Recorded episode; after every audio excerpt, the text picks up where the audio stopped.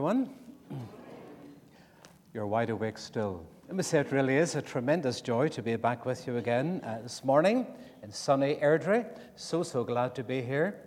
I came across Ross about this time last year again when preaching down the road in Ebenezer. And I said, It's a while since you've been in Airdrie Baptist Church. He says, Ross, that's not my fault. And uh, so we're back again today and then over to Perth later on as well. So thank you so much, Andrew, for the warm welcome. Lovely to see so many of you here. One or two of you have said to me already, have we got any new books in the pipeline? Well, we have a new book just out just before Christmas entitled Five Marks of a Gospel Church. I'm sure many of you probably realize the word gospel is the buzzword among God's people in the third millennium. We talk about gospel people, gospel culture, gospel programs, you name it, we append it with the word gospel. But the big question is what is the DNA of a gospel church? And Paul answers that for us very effectively in his letter to the church in Thessalonica. So we go through 1 Thessalonians, verse by verse, chapter by chapter, highlighting five marks of a gospel church. Now, the bookshops will charge you $10.99. It's not worth that, but that's what they'll charge you. You get a signed copy today for a tenner. It's worth that. When I'm going to glory, you can flog it on eBay and make a fortune. But there you are. It's available at the very end after the service this morning. Let me say it all the profit from all the book sales will not make me rich, okay? Because back into the ministry we're involved in, reaching out to people globally with a wonderful message of our Lord Jesus Christ. Now, let's turn to God's Word, shall we? I'm looking around for a clock, but I do not. That's all right. Don't feel you've got. Keep it on your arm, my friend. Keep it on your arm. My wife says it doesn't make any difference. It's not a clock I need, it's a calendar. But. Uh, and I don't do one on my arm either, but I've got no, no, don't, don't panic. It's on the iPad. All right, so. Let's turn to God's Word, shall we? Turning to one of the Psalms, Psalm 139. Psalm 139. It's one of my favorite Psalms, and I'm sure for many of you, it's probably way up there, maybe not number one or even number two, but probably in your top 10 of your most loved and most often read Psalms. How meaningful, how precious it certainly is. And so, our heartbeat this morning is to discover a little bit more about God, about who God is. And as you see on the screen, here is a God who is infinite, and that He is. But He's not only infinite, He's a God who comes ever so near, up close, and is intimate. Let's read together, shall we? Psalm 139. O Lord, you've searched me, and you know me. You know when I sit and when I rise. You perceive my thoughts from afar. You discern my going out and my lying down. You are familiar with all my ways. Before a word is on my tongue, you know it completely, O Lord. You hem me in, behind and before. You've laid your hand upon me. Such knowledge is too wonderful for me, too lofty for me to attain. Where can I go from your spirit? Where can I flee from your presence? If I go up to the heavens, you are there. If I make my bed in the depths, you are there. If I rise in the wings of the dawn, if I settle in the far side of the sea, even there, your hand will guide me, your right hand will hold me fast. If I say, Surely the darkness will hide me, and the light become night around me. Even the darkness will not be dark to you. The night will shine like the day, for darkness is as light to you. For you created my inmost being, you knit me together in my mother's womb. I praise you because I'm fearfully and wonderfully made. Your works are wonderful. I know that full well. My frame was not hidden from you when I was made in the secret place. When I was woven together in the depths of the earth, your eyes saw my unformed body. All the days ordained for me were written in your book before one of them came to be. How precious to me are your thoughts, O God! How vast is the sum of them!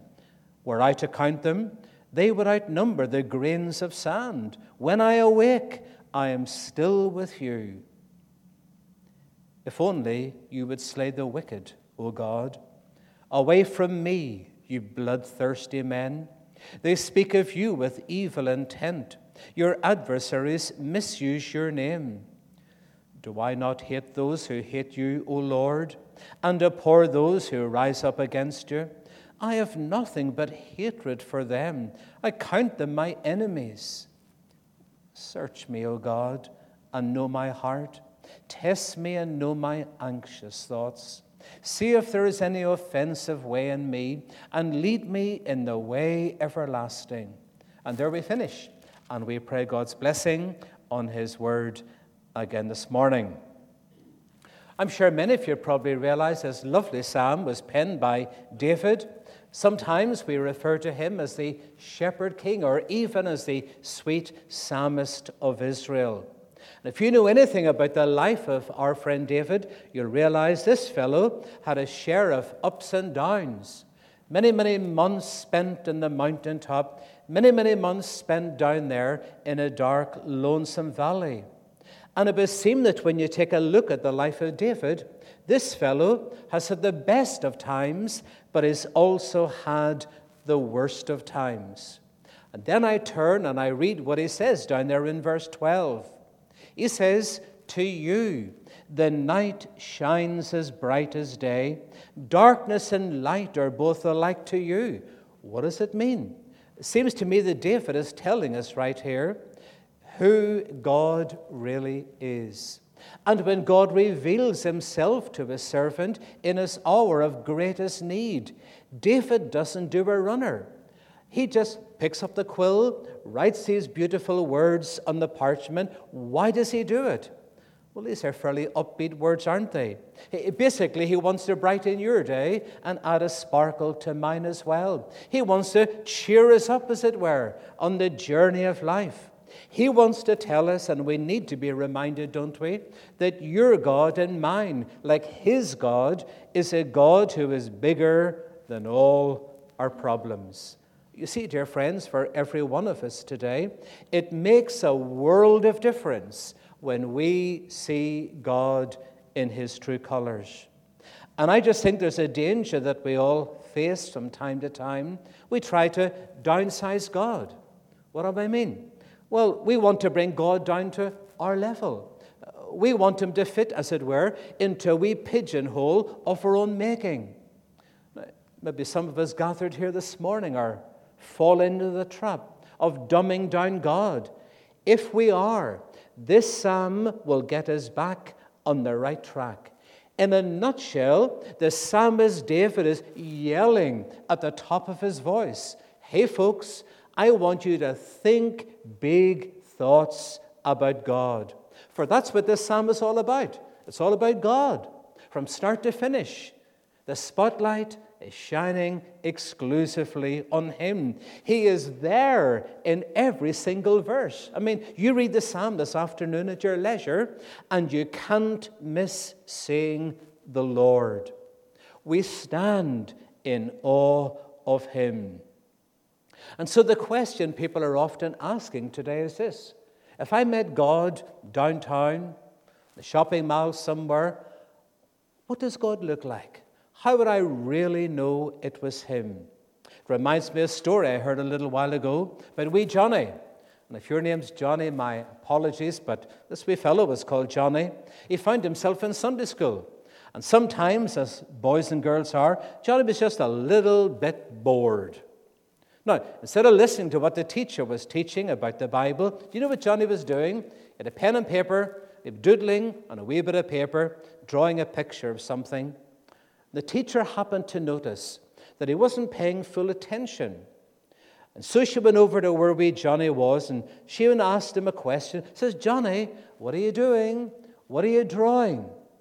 And Johnny replied ever so quickly, I'm drawing a picture of God. Now, you can imagine the teacher was taken aback. But when she finally caught her breath and regained her composure, she said to Johnny, But hey, Johnny, no one knows what God even looks like. Quicker, second time around, Johnny said to her, Well, miss, they will when I get done. That's a good story. I think that's a good story, but that's exactly what you have right here in Psalm 139. It's a picture of what God looks like. And if you listened as I was reading through this psalm this morning, you notice we paused after every half dozen verses. So in this particular psalm, there are four distinct stanzas, four things that God wants you and me to know about Himself. And the first one is found in verses 1 to verse 6. It's a reminder that God's perception is astonishing. His perception is astonishing. You know, if I were to put that ever so simply today, do you know what it means? And I said reverently that your God and mine is a know all. He's a know all. In other words, in your life and mine, there is absolutely nothing that God doesn't know. There is nothing in your life and mine right now that our God is not aware of. Now, it depends how we look at it, doesn't it? Because you tell that to some people, and some people feel it to be quite scary. Uh, they feel a tad intimidated. But you know, on the other hand, I think the fact that God knows all there is to know, for me, that is massively reassuring. That actually takes a load off my mind and a burden off my heart because it says all that needs to be said. Father knows. And that's what you have right there in verse 1. And you see what David is doing before he goes anywhere. This is the conclusion he reaches that God knows all there is to know about me. You see what he says down there in verse 1? The thought behind the word searched. He says, O Lord, you've searched me and you know me. That word searched actually means to explore. It means to examine, it has the idea of digging down deep. It's trying to get to the bottom of something. Now, we're here today and thankful to God we're here today. We take a look at one another. You may like what you see, you may not like what you see, but that's okay. The truth is, we can only see what is there on the outside, but God's different. He can see beyond the outside right into the depths of your heart and mine. He scrapes that outside veneer away and he sees what no one else is able to see. He knows what makes us tick, doesn't he? He can look at your life and mine and he can read us like the proverbial book. God knows. How do I know God knows? Look what he says down there in verses 2, 3, 4, and 5. Because David sort of amplifies his thinking, doesn't he? And right here, he covers every eventuality in life. And basically, he leaves no stone unturned. Uh, let me put it like this David is simply saying right here it doesn't matter where we go, it doesn't matter what we do, it doesn't matter what we think. It doesn't matter what we say. It doesn't matter how or what we feel. Dot, dot, dot, in your life and mine. You ready for it? God knows all about it. Amazing. Father knows. David is reminding each of us right here that every moment of every day that we live, that every step that we take each mile of the way, David says it, we are surrounded by a God who knows all there is to know about us. He goes before us, He follows behind us, He's right there beside us. I mean, folks, you can't get any better than that, can you? And one of the lessons we learn from the opening stanza is that our God has a profound interest in every one of us because we are his children. He keeps his eye, as it were, on the big picture. Sure, he does. But he is also very much aware of the small print on the underside of the document that is your life and mine. Let me put it like this He knows when you and I go home of an evening, we put the telly on, we catch up in emails, mess around in Facebook as some of us are wont to do. He knows when you're out there on the fast lane heading south on the M74. He knows when you pop into Marks's or Starbucks for a cappuccino and a confab with a friend. I mean, he knows. How do I know that he knows? Because he says it down there in verse 3. Every moment, he says, You know where I am. And you know, friends, that is true in those major life changing events that come into your home and into my home. But it's no less a sweet reality when you and I are dealing with the boringly mundane, insignificant trivia of every day of our lives. But even more wonderful, not only does he know, but through it all and in it all, what does he want to do? Well, you take a look at verse 5. New Living Translation says, He places His hand of blessing on our head. And you know, folks, when all is said and done, that really is all that matters in your life and mine, isn't it? That not only that God knows all there is to know about us, but that you and I are on the receiving end of the blessing of God which maketh rich. God knows. God will bless us. In fact, we can put it like this, can't we? God knows what you and I will never, ever know. God knows what you and I are not even meant to know this side of glory.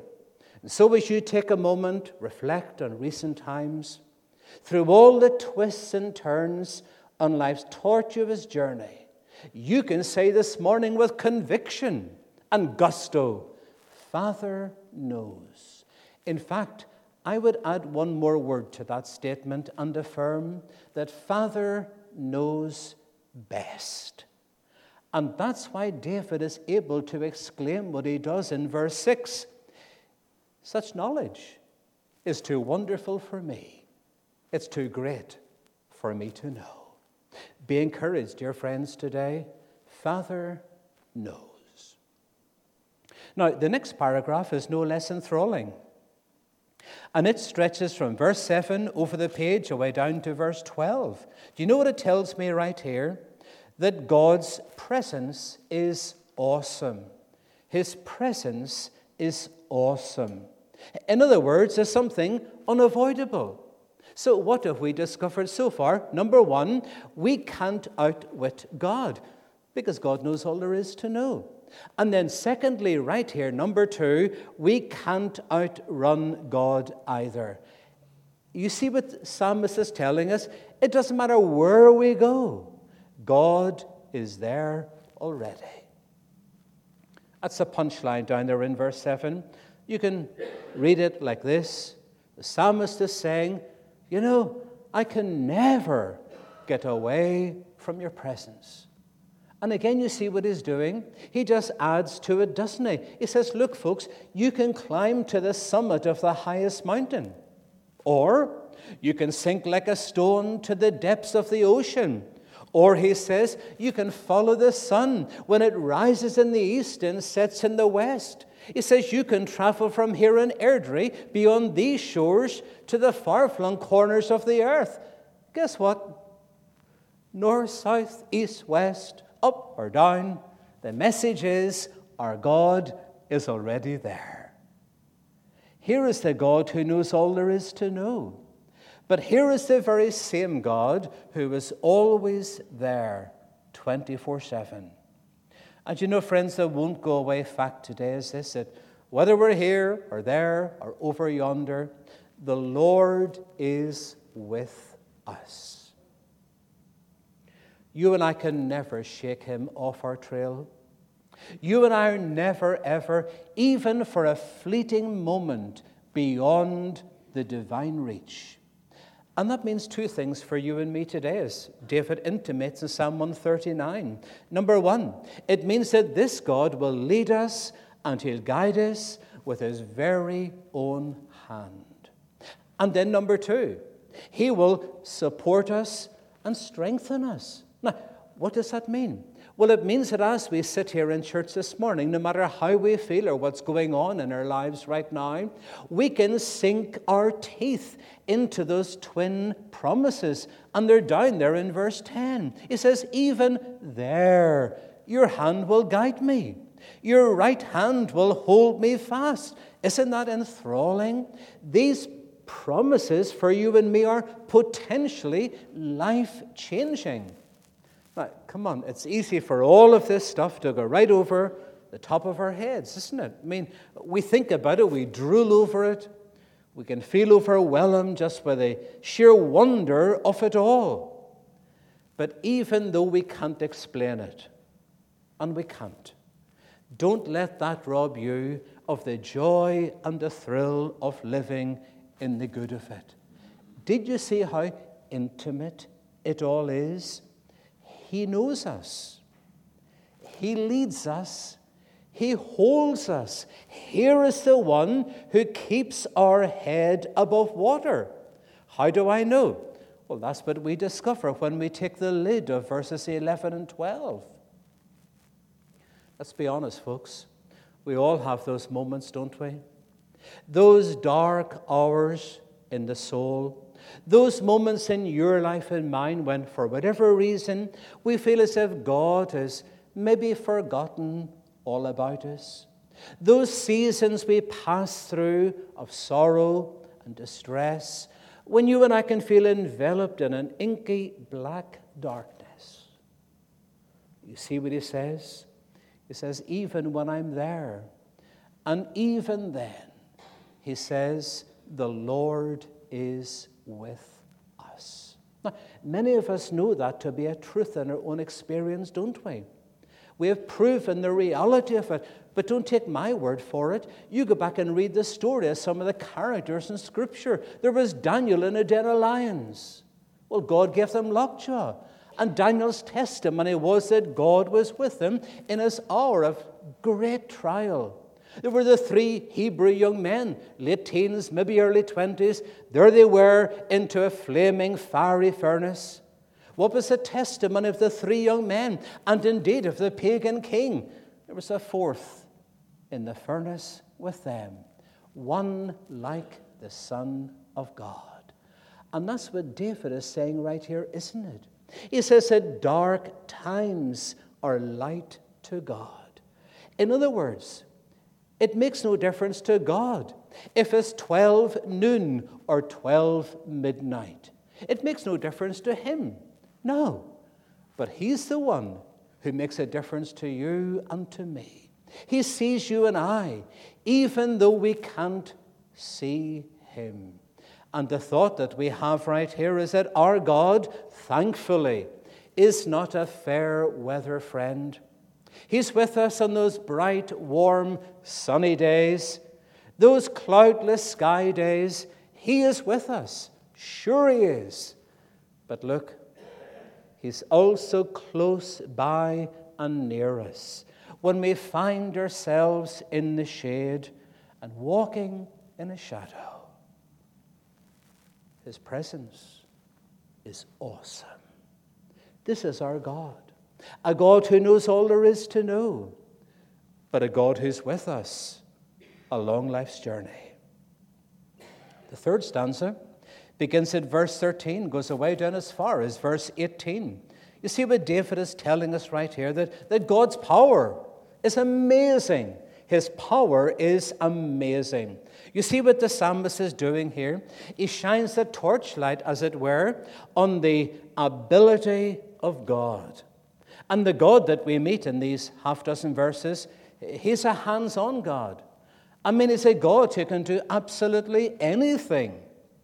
What have we learned so far? Number one, we can't outwit God because He knows all things. Number two, we can't outrun God because He's all over the place. But right here, number three, we can't outdo God because He is all powerful, He is strong, He is omnipotent. Here is the God Solomon reminded us of who can bring something out of nothing. But it's the same God in Ecclesiastes who makes everything beautiful in His time. You know, in the first section, David was pretty much thinking about himself, and that's okay. The second section, he was focusing not on himself, but on the big world out there. See what he's doing right here in the third section? He is looking into the privacy of a mother's womb. And what David sees leaves him spellbound. Now, remember, this fellow has a pen of a ready writer. This guy wrote hymns and songs, as it were, psalms. Uh, he was fluent in what he was saying. But right here, this fellow is lost for words. He just can't describe his feelings or his emotion. And that's why in verse 14 he just breaks out in praise and worship. He says, I praise you because I'm fearfully and wonderfully made. Your works are wonderful. I know that full well in today's climate, today's culture, these words are truly amazing.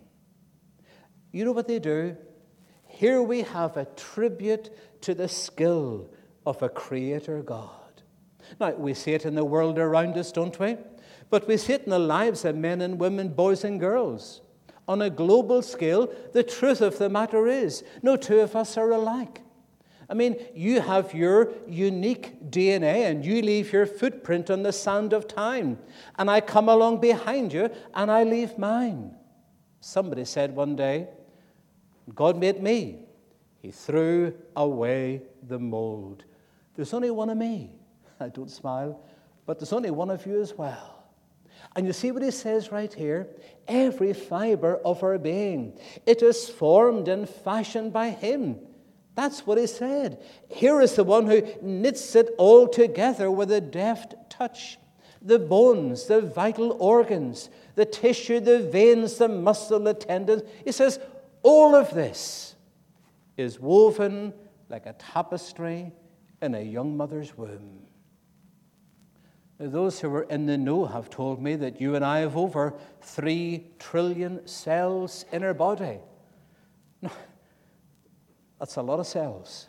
It's a three with 12 zeros after it. Hey, my friends, only God can do that. And you see what he affirms right here? This is so important. From the moment of conception right up to the moment of birth, the God who knows all there is to know, and the God who is everywhere, is in full control. He has his hand on that young mother. He has his finger on that unborn child. He knows what's going on inside the darkness of that womb. And when the little one arrives into this world, the psalmist tells me right there in verse 16 that the Lord knows what the future of that person will be. You see, that's what he said, doesn't he? Every moment was laid out before a single day had passed. You know what that means? It means that God knows what I'll be doing, what you'll be doing this time next week, never mind this time next year. Only God can do that. And again, dear friends, David, when he contemplates this reality, he is knocked off his feet. He's just bowled over with the reality of it all. He says, These are great truths, said David. They're immensely meaningful, they're exceedingly precious to me, they mean everything to me. That's what keeps David plodding on, isn't it? In fact, David says right here, there's so many of them, even more than the grains of sand on the seashores of the world. He thinks about his God. But to crown it all, the Lord never stops thinking about him. Isn't that beautiful? And even when he wakes up in the morning, the same is true for you and for me. The Lord is still with us. and we see his power in our weakness, moment by moment. And the reminder we have right here is that nothing is too difficult for him, nothing is too hard for him. His power is amazing. And then the final stanza, last few verses, spanning verses 19 to 24, that's where we discover that his purity is astounding. His purity is astounding. There's something humbling about it, isn't there? We can't outwit him. We can't outrun him. We certainly can't outdo him. Well, right here at the end of the psalm, we can't outshine him either. Because here is the God about whom we were singing earlier, one who is dazzling in his holiness. In fact, when you read these verses at the end of the psalm, it's almost an anticlimax, isn't it? But the fact of the matter is, and I love this about David. He is facing reality head on. This guy hasn't buried his head in the sand, even though he's had a vision of how amazingly awesome his God is. He is infinite, said the psalmist. He knows that he lives in the real world, and he knows a thing or two or three about the old enemy. And so he tells it like it is. I mean, David calls a spade a spade. And when you read what he says down there in verse 19 through verse 22, I'm sure there have been moments in your life, as there have been in mine, when we have felt just like him, haven't we? Do we not wish the Lord would intervene in people's lives? Do we not long for the day when God would step into a situation and turn it right side up? Do we never pray for God to work a miracle and to stem the tide of evil sweeping across our land? Do we not get hot under the collar when we see injustice in one form or another? Hey, do we not cringe when we hear that precious name of Jesus dragged yet again into the gutter? Are we not heartbroken when we read of lives being lost? For whatever reason. That's what David is saying right there. Having caught a glimpse of how great, how good God is. The bottom line is down there in verse 22 when we read the New Living Translation Your enemies are my enemies. In other words, we can sit on the fence when it comes to the kingdom of God. There's no place for being neutral when it comes to following Jesus and embracing biblical standards. There's no way we can opt out when it comes to raising the flag for personal holiness. And that's what David is saying right there, isn't it? That's where it gets very personal in the final two verses. He scratches where we're itching, because here is a psalmist's all consuming passion. He says, In light of all that I know about God, of all I've seen of God, he said, Search me. Search me, O God. Know my heart. Test me and know my anxious thoughts. See if there is any offensive way in me. Lead me in the way everlasting. David says, Look, guys, when you've got a glimpse of the greatness of God, take a long, hard look before the cross at your own heart and life. Because God's holiness not only impacts on those who are wicked, it leaves an indelible impression on your heart and mine as well. And basically, right here, David wants to be the person God intends him to be. He wants to find his potential realized in a closer walk with his God. That's why he says, Search me, O God. You see, David knows full well, doesn't he, that if he's going to influence his generation for God, then it's got to be a man after God's own heart. It was the saintly Robert Murray M'Cheyne who noted that a holy man is an awesome weapon in the hand of a holy God. Not long after that, Mr. M'Cheyne, up the road in Dundee, cried from the depths of his heart. He said, Lord, Make me as holy as it is possible for a saved sinner to be. That should be our prayer this morning, having caught a vision, a glimpse of how great is our God. He is infinite, but is intimate. Small man, says David, big God. And we worship him. Amen.